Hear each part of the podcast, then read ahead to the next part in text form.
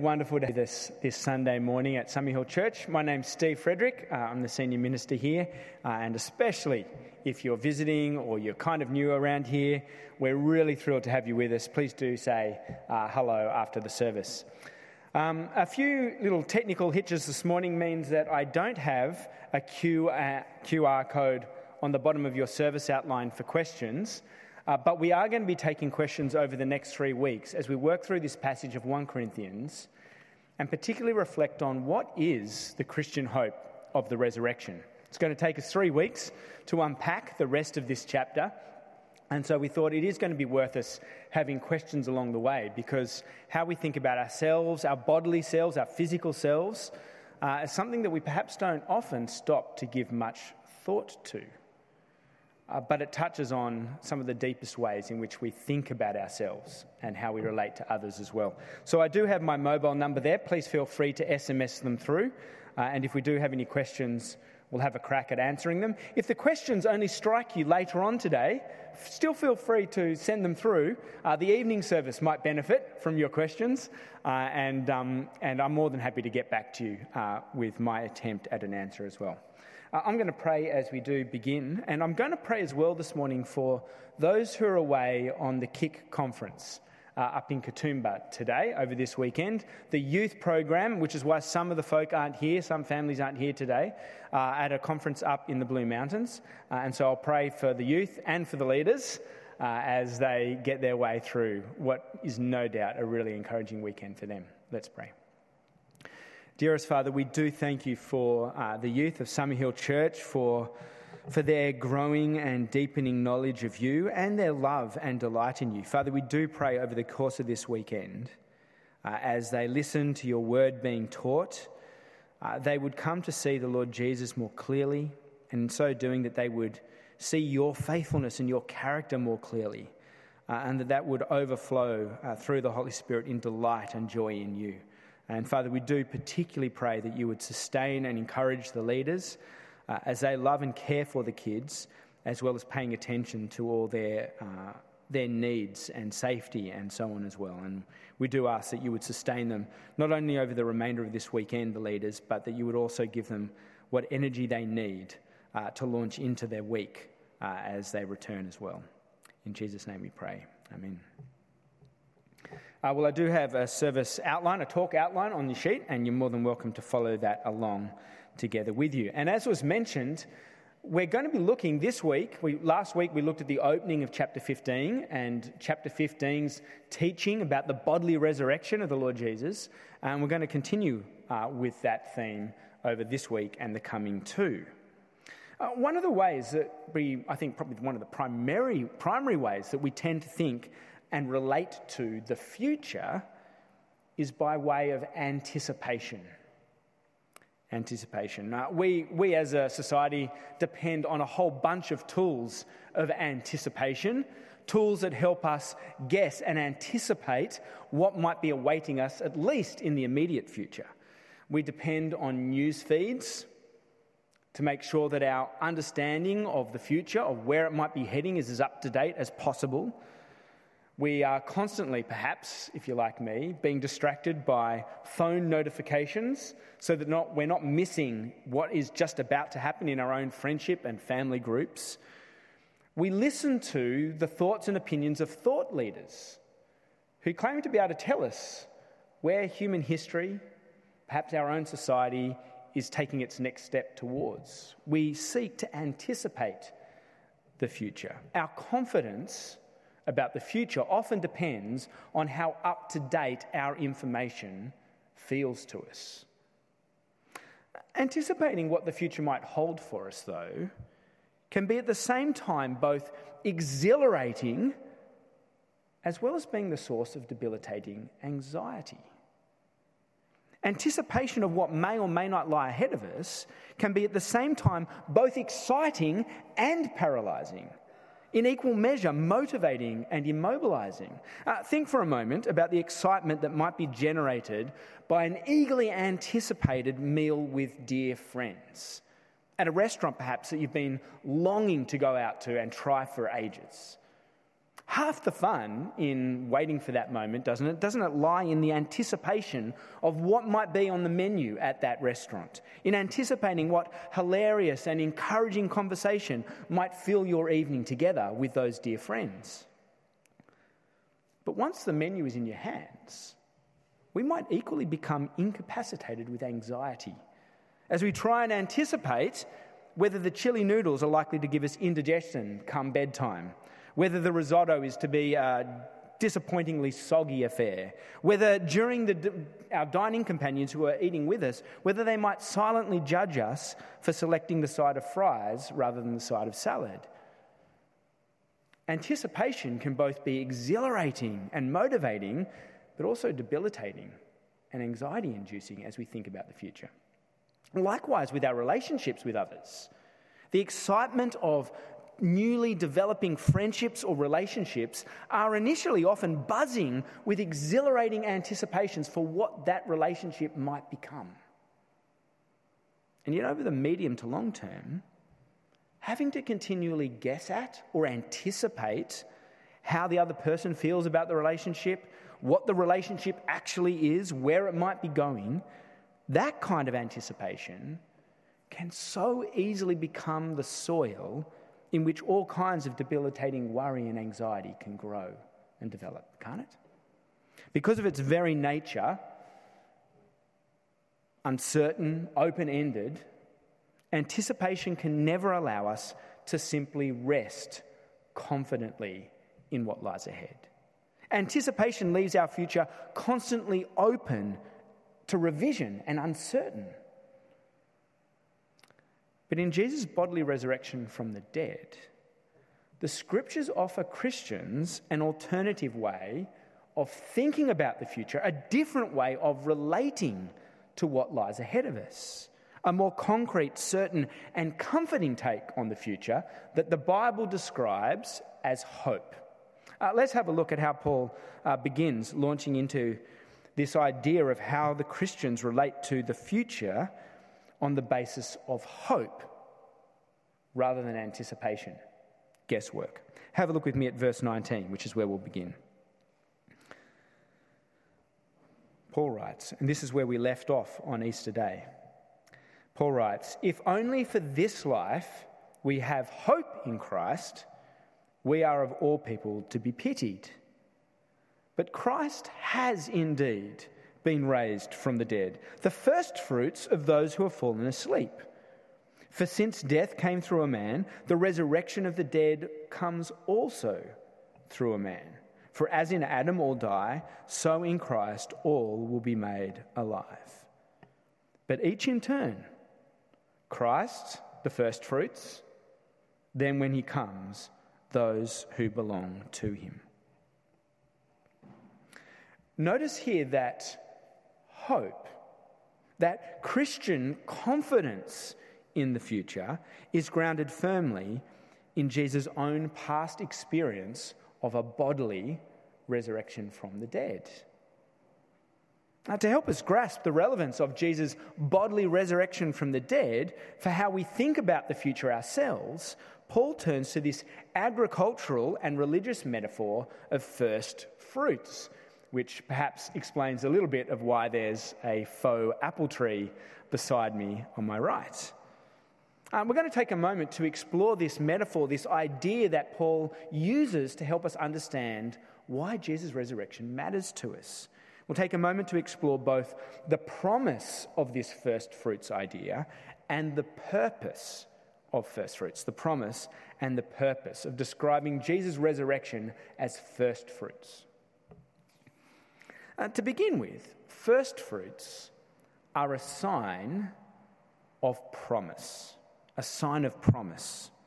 Uh, as the first spring or summer fruits begin to form on the tree, they signal that a much larger crop of fruit is certain to be following along close behind. I wonder if you've ever bought a new fruit tree. Perhaps it's taken a couple of years to even get any fruit on it, but as soon as there's even the measliest little bit of fruit showing on it, you get excited about what might follow after it, the kind of fruit that might yet follow in its wake. That first single fruit is a guarantee, a promise that a much fuller crop or harvest is on the way.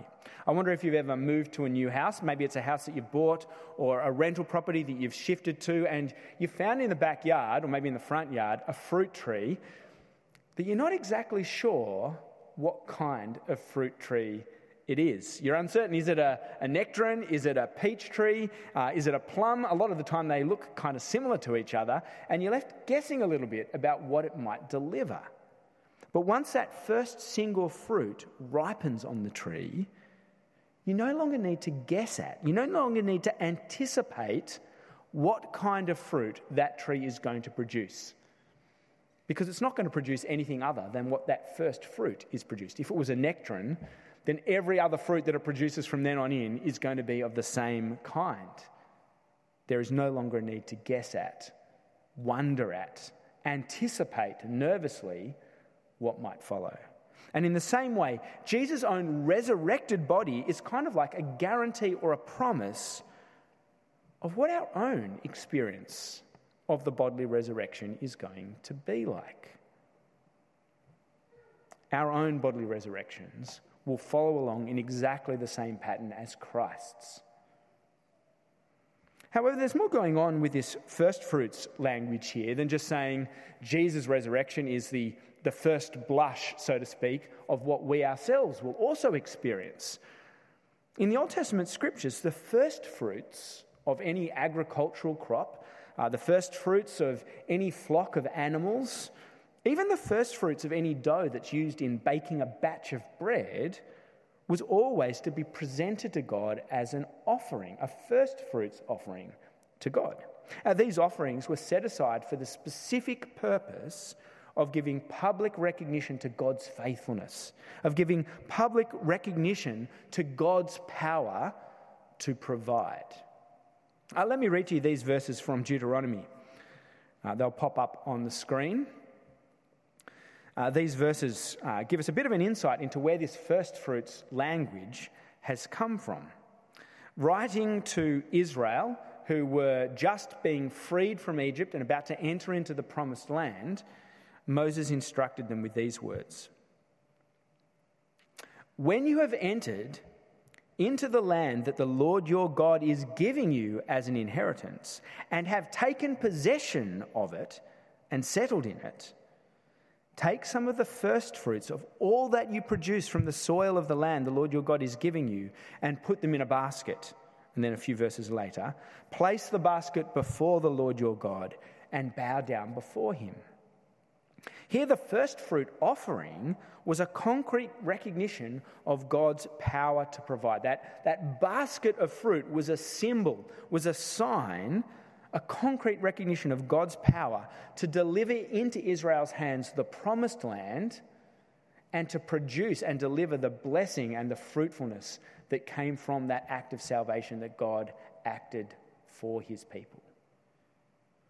And in the same kind of way, Jesus' resurrection from the dead is first fruits. It's a concrete recognition of God's power to deliver victory, not just victory into a promised land, but victory from the power of everything in all creation that might threaten us. Uh, have a look with me where, with where Paul goes with that idea in the verses that follow, from verse 24.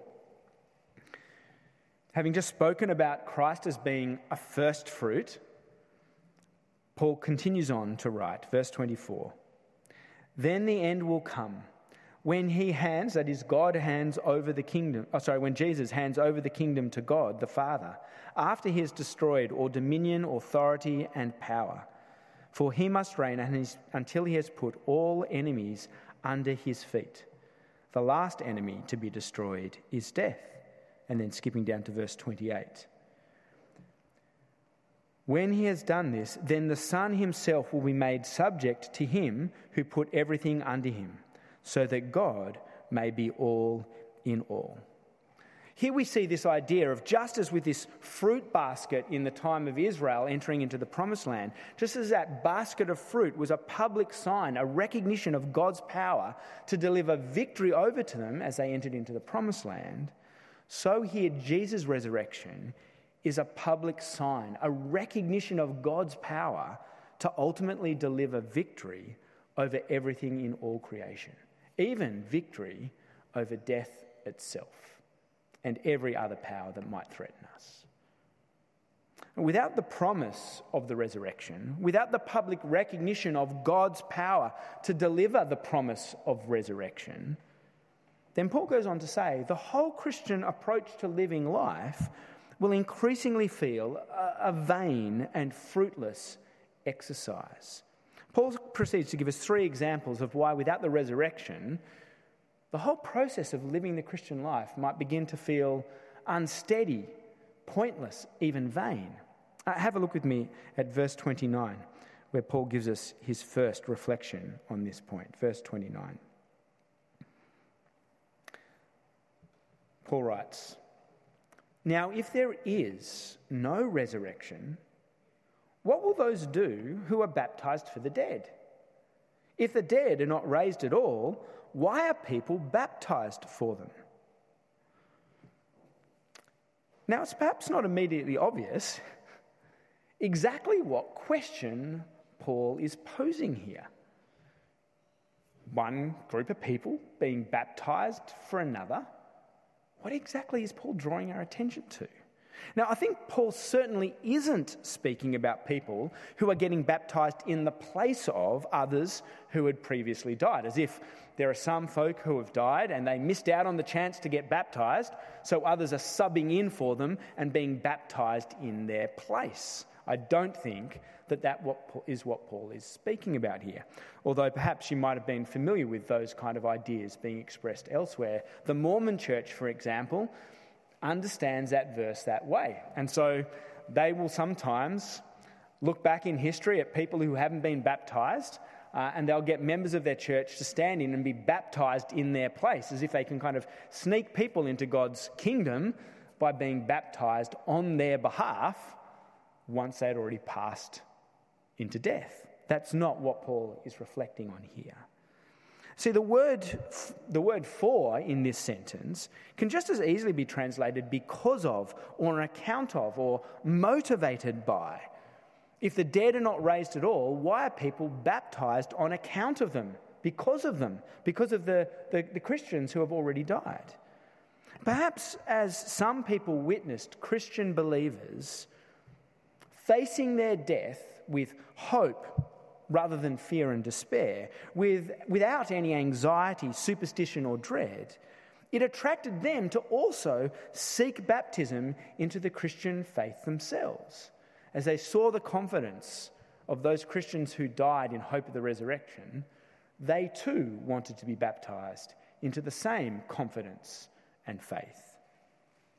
It's also possible, perhaps, that Paul has simply in mind here those who embraced Christian baptism into the faith in the hope of being reunited with their deceased Christian loved ones on the day of the resurrection. They had seen their loved ones who had placed faith in Christ be baptized into the hope of the resurrection. And they too wanted to share in that resurrection so that they might see their lost ones once again. And so they themselves embraced baptism in the hope of being reunited with their lost ones once again. Uh, either way, Jesus himself, if he wasn't raised bodily from the dead, leaves us with no reason to hope that the bodily resurrection might be something within our own grasp. Only if the Lord Jesus himself has been raised from the dead can any of the remainder of us have the hope of sharing in it as well. Secondly, Paul points to the importance of the resurrection for making sense of his own pattern of living, for the, the way in which he himself lived his life as an apostle. Have a look with me at verses 30 to 32. Verse 30 to 32. And Paul writes, And as for us, as for us apostles, why do we endanger ourselves every hour? I face death every, every, every day. Yes, just as surely as I boast about you in Christ Jesus our Lord. If I fought wild beasts in Ephesus with no more than human hopes, what have I gained? If the dead are not raised, let us eat and drink, for tomorrow we die. I think it's most likely there that in referring to these wild beasts, that Paul faced in his ministry as an apostle, he's simply referring to the opposition that he constantly faced, both from Satan and from others, as he sought to make the Lord Jesus known. Suffering, hardship, persecution on account of preaching the hope of the resurrection. But if there really is no resurrection from the dead, Paul is saying, why on earth would I endanger myself in the way that I do, day in and day out? Why on earth, Paul says, would I sacrifice my life in service of God's honour and praise if there is no resurrection of the dead to fill me with hope? Why on earth would Paul pour out his own life in the service of a church like the one in Corinth if there was no resurrection from the dead to sustain him? Except that he was confident both he and the Corinthians were destined for the hope of the resurrection themselves. That hope is what fueled Paul in his pouring out of this life in the confidence that God would return life to him at the resurrection. Indeed, Paul says, if these bodies have only a relatively small amount of miles left in the tank, so to speak, why would we invest much attention or care at all in how we use them? If our bodies are just about done for, why would we give very much thought to how we use them? And it seems that was really what the Corinthians' own attitude about their own bodies was themselves. Have a look with me at our final few verses. Verse 33. Do not be misled, Paul writes to the Corinthians. Bad company corrupts good character. Come back to your senses as you ought and stop sinning. For there's some who are ignorant of God. I say this to your shame. It seems that for Corinthians, their failure to appreciate the hope of the bodily resurrection had made them pretty cavalier with what they did with their own bodies. Uh, when we moved to Summerhill, um, we had upgraded our Honda um, People Mover, which was just about falling apart, uh, to a new one. But we couldn't get anything for the old one. Like we were offered such a little pitiful amount of money that we decided to keep the older one as a bit of a runaround car until it just eventually died. The problem was the old car miraculously seemed to keep on going. We didn't need to get any repairs done, it just seemed to last and last. But apart from the mechanics, in every other way, it began to deteriorate terribly. Every time it rained, more and more water would seep into it. And for the first few times, I tried to keep up the appearance of the car. I'd clean it out, give it a bit of a shampoo, take it down to the car wash, and get it cleaned out. By the end, it had begun to deteriorate so quickly. I had so little hope that the car was salvageable that I just cut the top off a drink bottle and left it in the car to bail out the water every time it filled in. It was when I gave up hope, all hope of the mechanic's capacity to redeem that car, that I actually ended up abandoning all care of it. I just did as I wished with it, with no thought about what the longer term consequences might have been. I had no hope that it was going to have any ongoing significance for me and so I undervalued what it was to me. it's often been a repeated opinion that the Christian faith holds the physical body, even the sexual bodies, to be a shameful, even a hopelessly compromised thing. That our physical bodies are so compromised that we're really just waiting until God saves us from them, releases us from them, lets us escape from them. I wonder perhaps if you've yourself ever despaired of your own bodily self, of its limitations, of the shame that perhaps has been attached to it by the things that you've done with your body or the way in which others have treated your body. Perhaps you've given yourself to hopeless resignation, that you're just longing for the day in which you're set free from it, in which its griefs and pains, its past shames will no longer be a reminder to you, and you'll be able to cast it off such a take on our bodily selves couldn't be further from the way in which God sees our bodily selves. Uh, back in chapter 6 of Paul's letter, he had already established that God holds even these frail, compromised, mortal bodies of ours in much higher honour and esteem than we ourselves often do. Beginning with exactly the same phrase, have a look with me, Paul writes. I've got that up on the screen. Uh, I'm reading a few little snippets from chapter 6 here, from verse 9, verses 14 to 15, uh, and verse uh, 19 as well. Paul writes there, very similar language actually, as verse 33 in our chapter 15 begins with, Don't be deceived. So, this little section, Paul warns the Corinthians, Don't be deceived. By his power, God raised the Lord from the dead, and he will raise us also. Don't you know that your bodies are members of Christ himself? Shall I then take the members of Christ and unite them with a prostitute? Never. Do you not know that your bodies are temples of the Holy Spirit, who is in you, whom you have received from God? No doubt many of us tend to associate our physical selves with some of our greatest moments of shame and failure. Perhaps we can even despair of ever really, as believers, as Christians, being fully at home in these bodies of ours, perhaps because of what they remind us of. Perhaps we already view these bodies as a lost cause, as dishonoured beyond redemption. But Paul is saying in this morning's passage that we're not to resign ourselves to sin's reign in and through our bodies. For God establishes and esteems them so highly that he dwells within them by his Spirit, and he will restore and raise them at the resurrection. These bodies of ours are the very ones that God's own Spirit already at this moment dwells within. These bodies are the same ones that God will raise to share Jesus' own glorious immortality. We dare not treat them carelessly or with disrespect or with dishonor, imagining that they're just going to be cast off in a moment's time. Uh, that may well leave you with the question well, if we're going to be raised from the dead, then with what kinds of bodies are we going to be raised? And in fact, that's exactly where Paul is going to take us, the kind of question that Paul is going to deal with next week. We're not going to go into that this morning.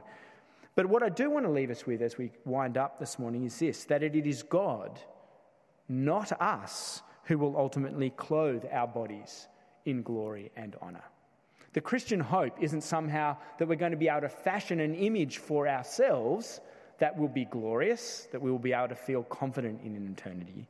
But God Himself is going to clothe these frail bodies of ours with the same glory that Jesus' own resurrected body enjoys. More about that next week. Friends, God does not leave us to guess, to endlessly speculate over, or anxiously anticipate what the future holds for us and for our physical selves. In Jesus' resurrection, God has given us a concrete promise of what we ourselves are destined for. Because of its very uncertainty, its open endedness, anticipation can never allow us to rest securely or confidently in what the future might bring. Anticipation leaves our thinking about the future constantly in flux, uncertain, open to constant revision. But in Jesus' resurrection, God has given us a very different way to think about the future. One that is grounded in a concrete hope of sharing in Jesus' own bodily resurrection from the dead. A hope that will and should begin to transform and change how we think about and how we use these bodies of ours that we still dwell in in the present. Let's pray and ask that this hope of sharing in Christ's bodily resurrection might indeed fill us with hope and transform the way in which we use these precious bodies that God has given us. Let's pray. Our dearest Father, so often our days and our nights are taken up with anxious anticipation about what may or may not yet lie ahead of us.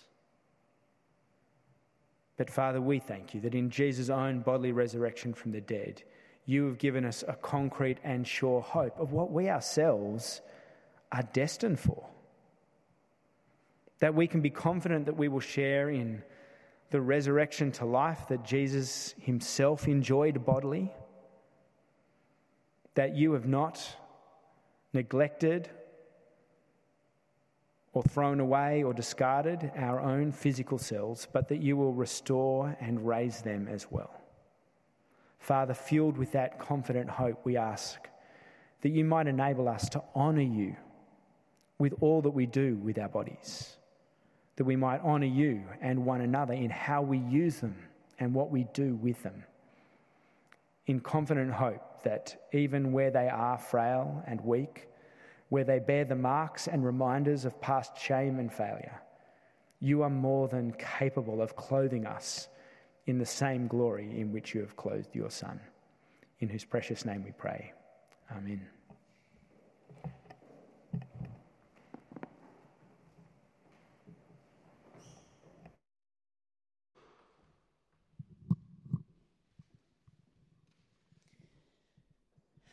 Up from the grave.